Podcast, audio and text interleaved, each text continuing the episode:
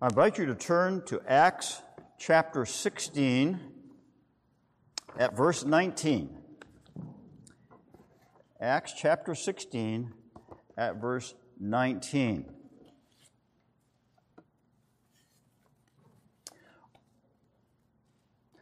The title of our message this morning is Singing in the Night. My, how to, out of touch that is with Westminster Church. We can hardly sing in the daylight, especially with our situation that we have. A few people here inside with masks on.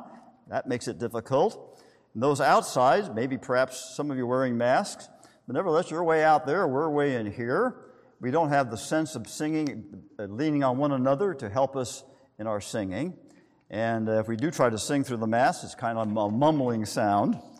So that's why I've encouraged you mainly pay attention to, to the words. Nevertheless, that is our topic this morning singing in the night. In chapter 16 of Acts, we are at the beginning of the second missionary journey. Paul and Silas and Timothy, and later, as we learn from verse 10, Luke will join them. Uh, they are have come to Philippi, the city of Philippi. Down in verse 12, we find how they are arriving there. Then in verses 13 through 18, we have these two remarkable conversions of Lydia and the slave girl. And it's at that point that I want to start reading our passage this morning, beginning at verse 19. I'm going to close with verse 25. And verse 25 is kind of the main text this morning, but we'll be considering the context also of that with verses before and after it as well. Here then, the Word of God, Acts 16, beginning at verse 19. But when her owners, that is the owners of the slave girl, saw that their hope of gain was gone, they seized Paul and Silas and dragged them into the marketplace before the rulers. And when they had brought them to the magistrates, they said, These men are Jews, and they are disturbing our city. They advocate customs that are not lawful for us as Romans to accept or practice. The crowd joined in attacking them, and the magistrates tore the garments off them and gave orders to beat them with rods. And when they had inflicted many blows upon them, they threw them into prison, ordering the jailer to keep them safely. Having received this order, he put them into the inner prison and fastened their feet in the stocks. About midnight, Paul and Silas were praying and singing hymns to God, and the prisoners were listening to them. The biblical imagery of darkness has two aspects of it in particular. One are the hearts of lost, ungodly sinners. For example, John chapter 3, verse 19. People love the darkness rather than the light because their deeds were evil. But the imagery also applies to the dark moments of saved godly people. And there are many of those, aren't there? Times of fear and depression and grief and disappointment and discouragement and pain. Even when God, or should I say especially when God seems very far away. Such as the psalmist in Psalm 88 You have put me in the depths of the pit, in the regions dark and deep. Your wrath lies heavy upon me, and you overwhelm me with all your waves. Can you identify with that? I'm sure there have been times that you can. It is in such moments that our main text this morning, verse 25, can be an encouragement to us.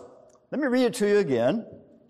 About midnight, Paul and Silas were praying and singing hymns to God, and the prisoners were listening to them. What was the background of that particular night that Paul and Silas were in that dungeon? First of all, we learn from verses 4 and 5 there was a time when they didn't expect to be in Philippi at all. As we begin that chapter, and as they begin their ministry, their, probably their main purpose was to head west and go through what is now modern Turkey. It's called Asia, province Asia at that time, and probably wind up at Ephesus, that great city of that time. However, we learn as we look at verses 6 through 12 that uh, surprisingly the Holy Spirit uh, directed them away from that. Indeed, in verse 6, they were forbidden by the Holy Spirit even to speak the word, even to preach the gospel in that province of Asia. So they went north up to Mysia, where there was a large Jewish contingent. That might be a good place for us to start then. And there, even there, the Spirit of Jesus did not allow them to go there. So they wound up going further west, and finally, at the city of Troas is where they settled. And probably, this is only surmising, they might have thought to themselves, well, this is why the Lord led us here. Possibly going through Asia would have been very dangerous, so the Spirit kept us from there, as well as Mysia. And so now we're just north of Ephesus, so we can just go down the coastline to Ephesus and we'll be where we originally were planning to go. However, something happened. There in verse number 9, Paul had a vision in the night. A man from Macedonia, which is further west from, from Troas, he was standing there urging him and saying, Come over to Macedonia and help us. And so in verse 10, they immediately sought to go to Macedonia, concluding correctly that the Lord had called them to preach the gospel there.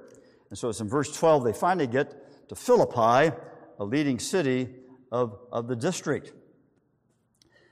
Being in Philippi was not just being in that town, there's another significant thing about it. Where were they? They were now in what we call Europe, a new area. Indeed, God's promise to Abraham was coming true. Abram, and you shall all nations of the world be blessed. And now the gospel for the first time was coming into Europe, into the ministry of Paul in particular. So Paul and Silas and Timothy and Luke begin that ministry there in Philippi with those two remarkable conversions. Lydia, the businesswoman, we tell, we're told God opened up her heart, and then the little slave girl under the influence of a evil uh, demon, and that demon was cast out, and the context certainly indicates that she became a converted person and part of the first uh, membership, shall we say, of the Philippi church. So as Paul and the others saw what was happening, they were really encouraged. They had to have been encouraged. This is great. Now we know why the Lord has brought us here. This is going to be a wonderful ministry. Well, we'll have a church, flourishing church going here in no time. But hold on. As F.F. Bruce puts it regarding the owners of the slave girl, when Paul and Silas and Timothy exorcised the spirit that possessed the slave girl, he exorcised their source of income as well. How often do we hear that phrase, follow the money? And this was a money thing. And they were disappointed they could no longer use that little slave girl. So what happened? Verse 19. The mob goes into action. They seized Paul and Silas and dragged them into the marketplace before the rulers. It says Paul and Silas. What about Timothy and Luke? Probably they're not mentioned here, or they were not seized because Timothy was a half Jew and a half Greek, and Luke was a full Gentile. And probably they did not look Jewish. And so that's been surmised that why we no longer hear about them throughout the rest of this chapter 16. But Paul and Silas certainly are uh, before us. In verses 20 to 22, we find that the magistrates to whom they were brought either were unwilling or unable to resist the mob, and so they brought about illegal, painful, harsh, disgraceful punishment upon them, including the use of, of beating them with rods there at, at, and many blows at the end of verse 22. Then after that, well, by the way, later Paul would write about that treatment in 1 Thessalonians 2 2. Though we had already suffered and been shamefully treated at Philippi, as you know, writing to the Thessalonians, we have boldness in our God to declare to you the gospel of God in the midst of much conflict. So the difficulties did not stop Paul and Silas from presenting the gospel.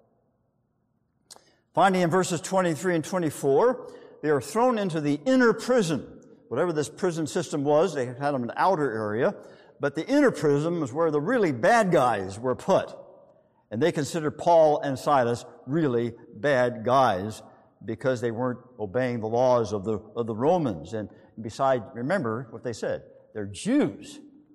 We can't tolerate this. No, not at all. And so the jailer then was given instructions to put them there. And so they were put in that inner prison. Uh, little air, very little light, undoubtedly. Dark, cold, dismal. Paul and Silas battered and actually physically bleeding from the blows that had been put upon them. And suddenly there they were in the darkness of the dungeon. The door was slammed shut.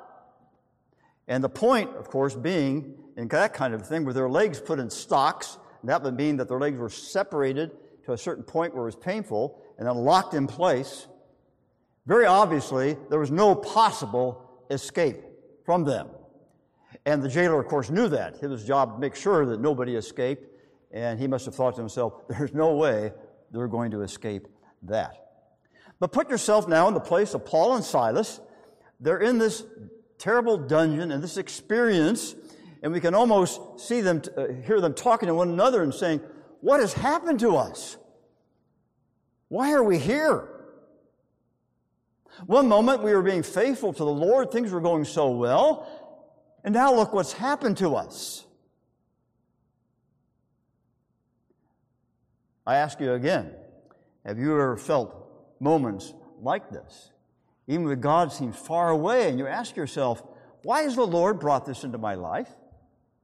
Why am I going through such a dark moment? Especially when you find yourself baffled by interrupting what you thought has been a, as much to your, you could rely on the grace of God to do it, obeying God, doing things pleasing the Lord. And suddenly there's the dark moments coming. And if you can identify with that, then you're ready to consider in verse 25 the midnight hymn sing.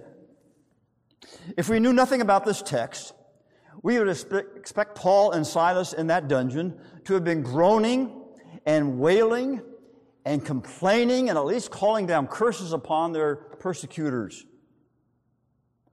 But first, we find that they were praying asking God to help them cope with their situation.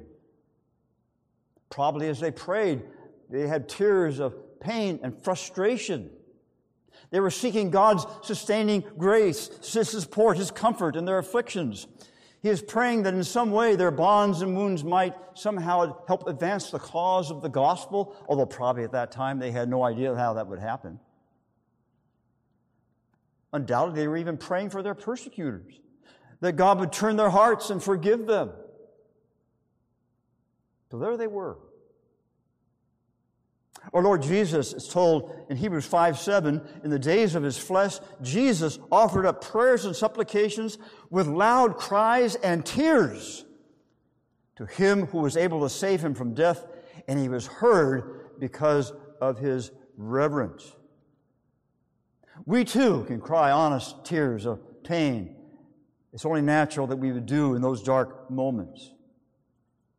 And certainly the loneliness that Paul and Silas experienced was supplemented by their concern about what was going to happen to them. They could very well face some kind of execution or a long-term imprisonment at the least. And so the text before us, the setting here, is a, is a very real setting of that time. There's certainly an amount of dignity to it the description of it here uh, in the sense that is so true and accurate.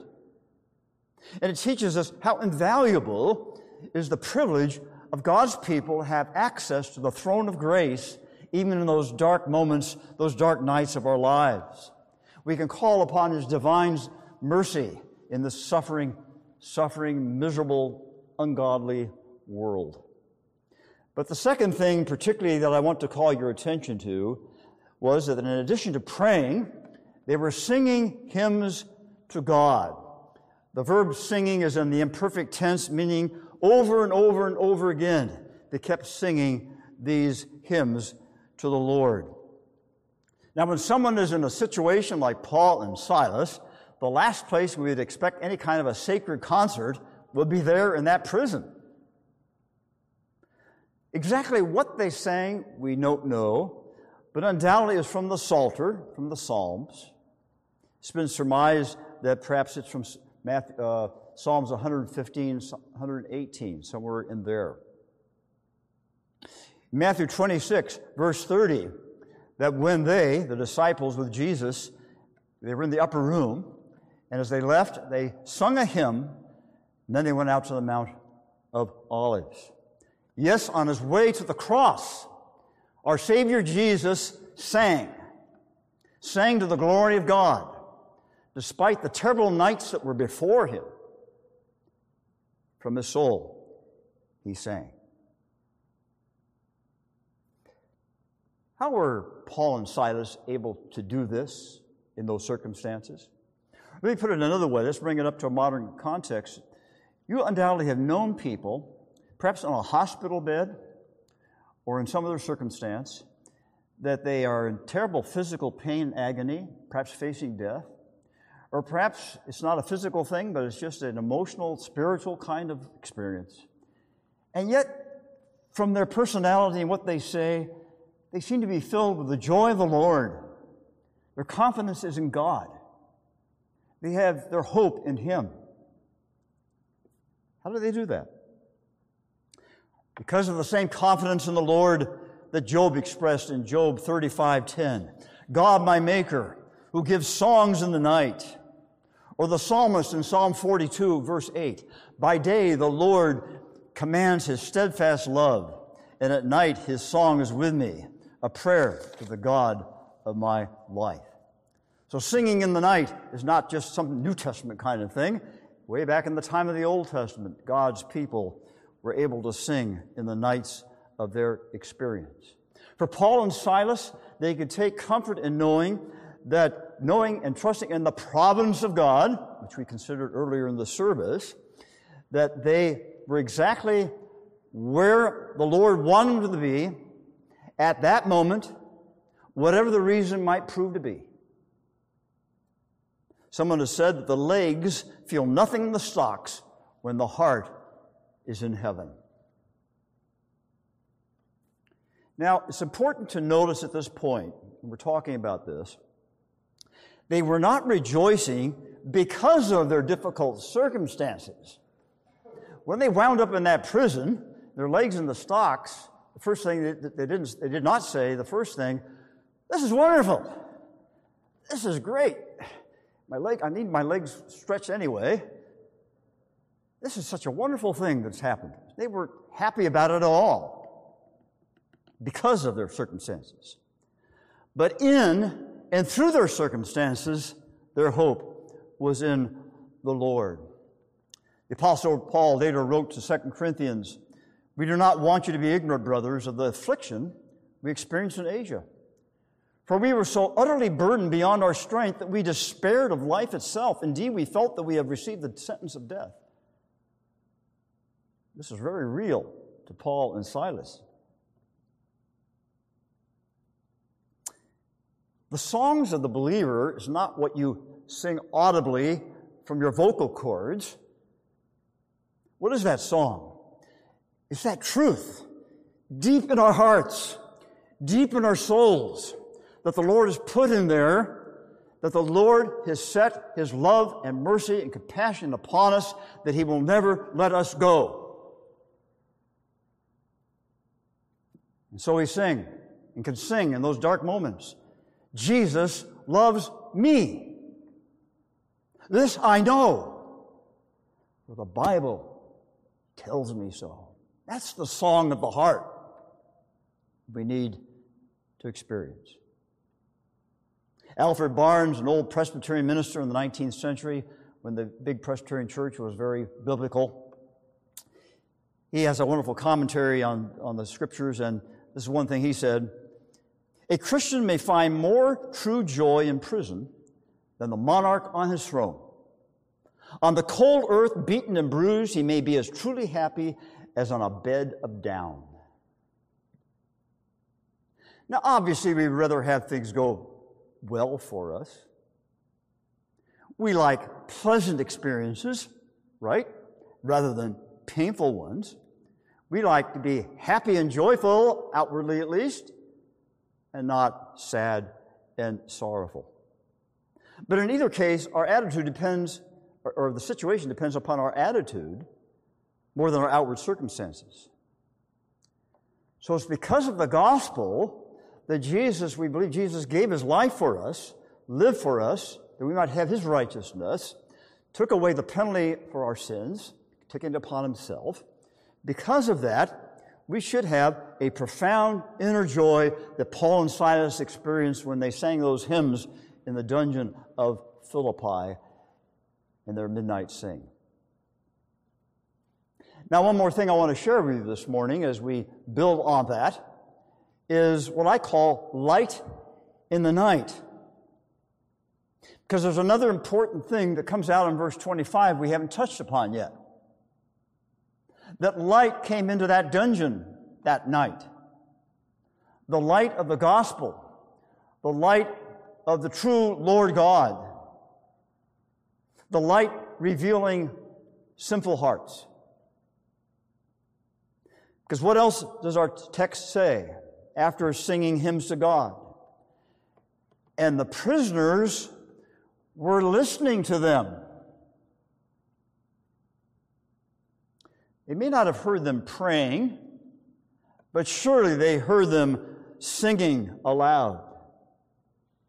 By the divine providence of God, the Lord was going to bring that singing in particular to the attention of the prisoners, as well as to prepare everyone involved there for the great events that were to follow.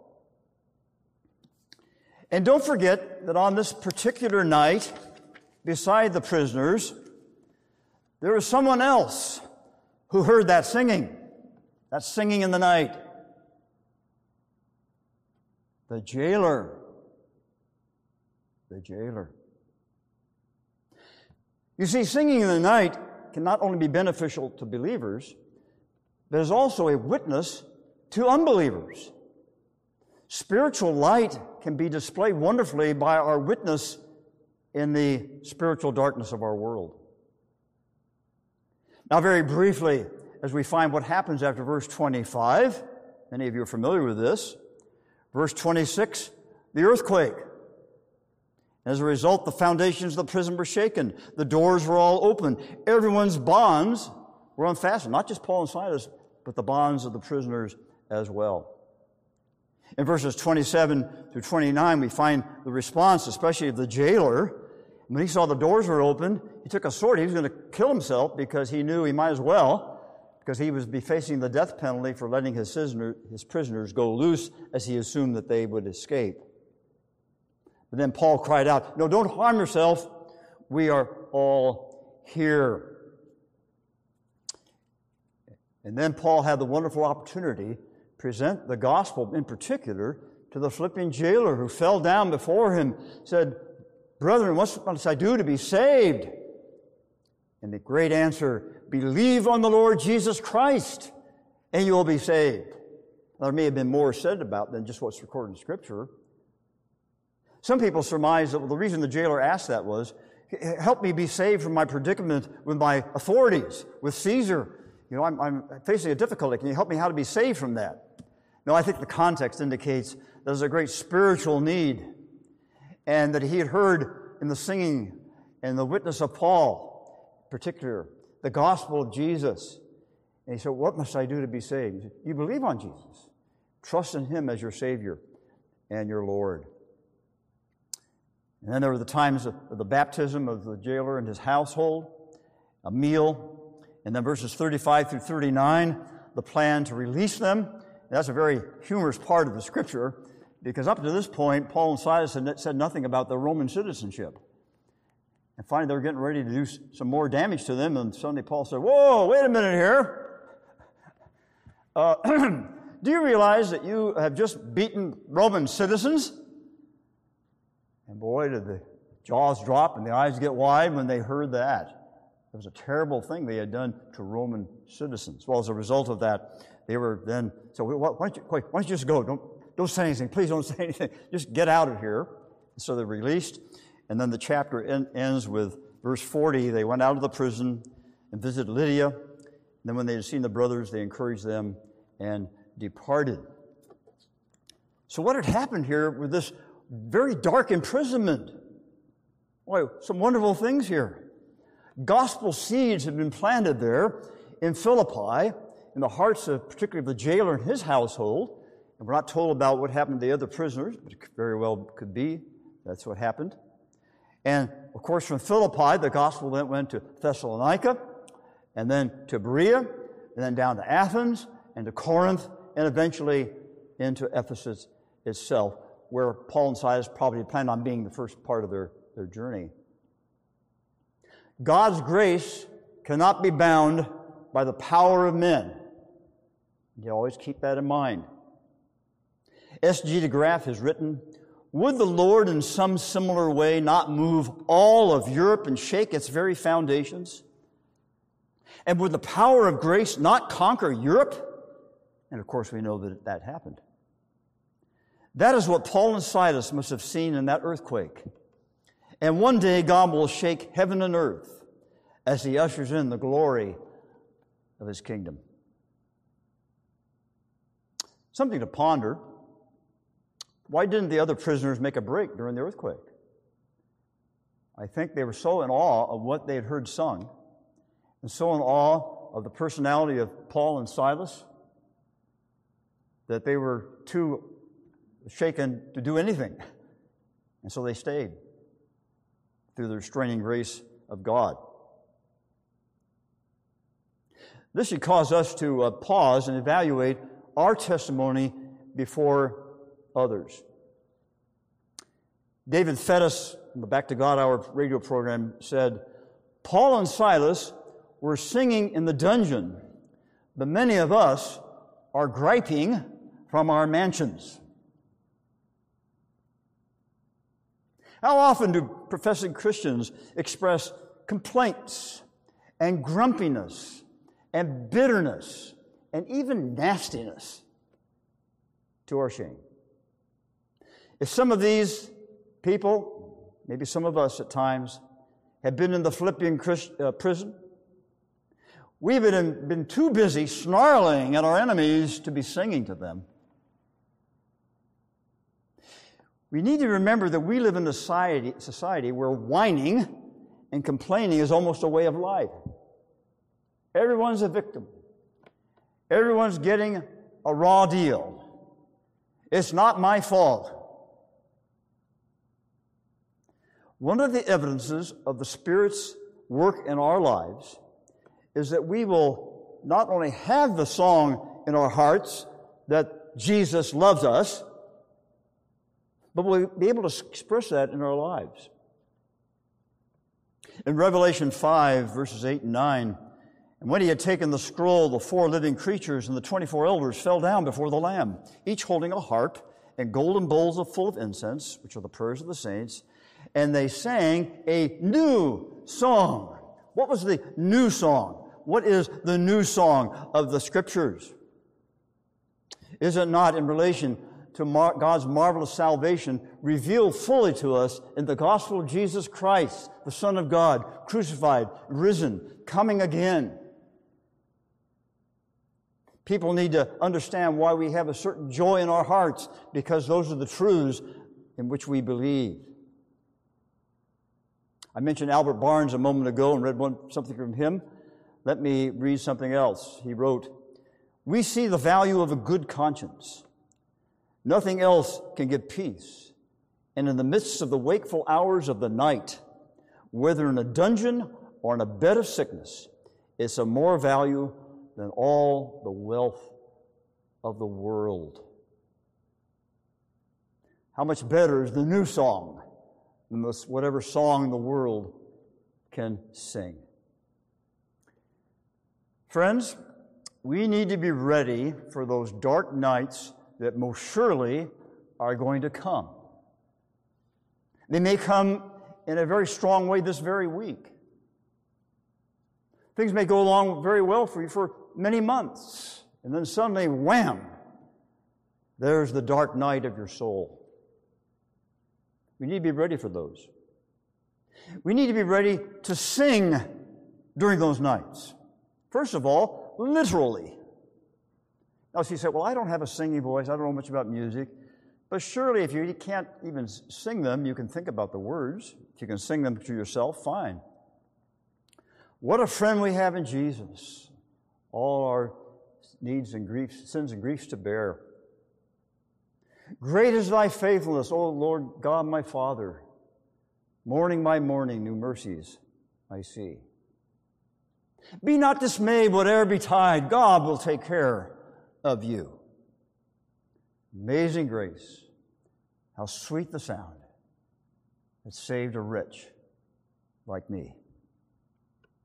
But particularly the testimony of our lives displayed so wonderful by Paul and Silas, and surely by our Lord Jesus Christ.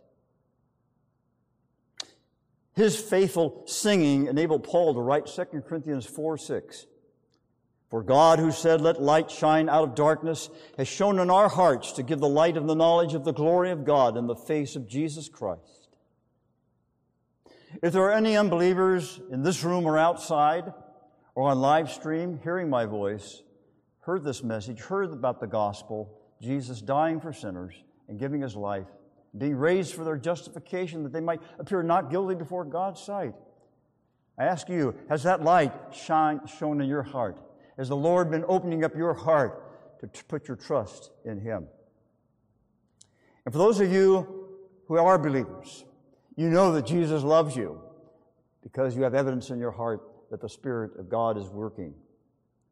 Let me close with this quotation from the great Charles Haddon Spurgeon Any fool can sing in the day. It is easy to sing when we can read the notes by daylight.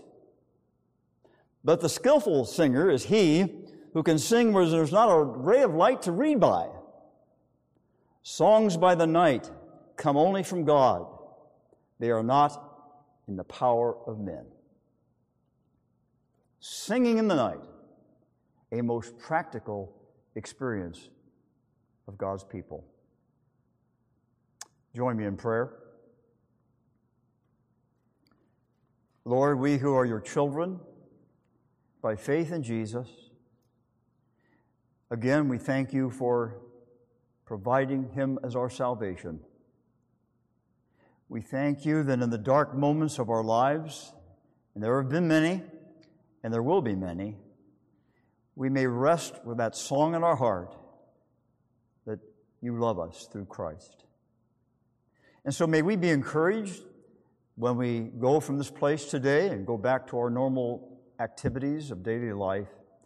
May there be indeed a song in our hearts, not just in the day, but particularly in the night. And we shall praise and thank you in Jesus' name. Amen.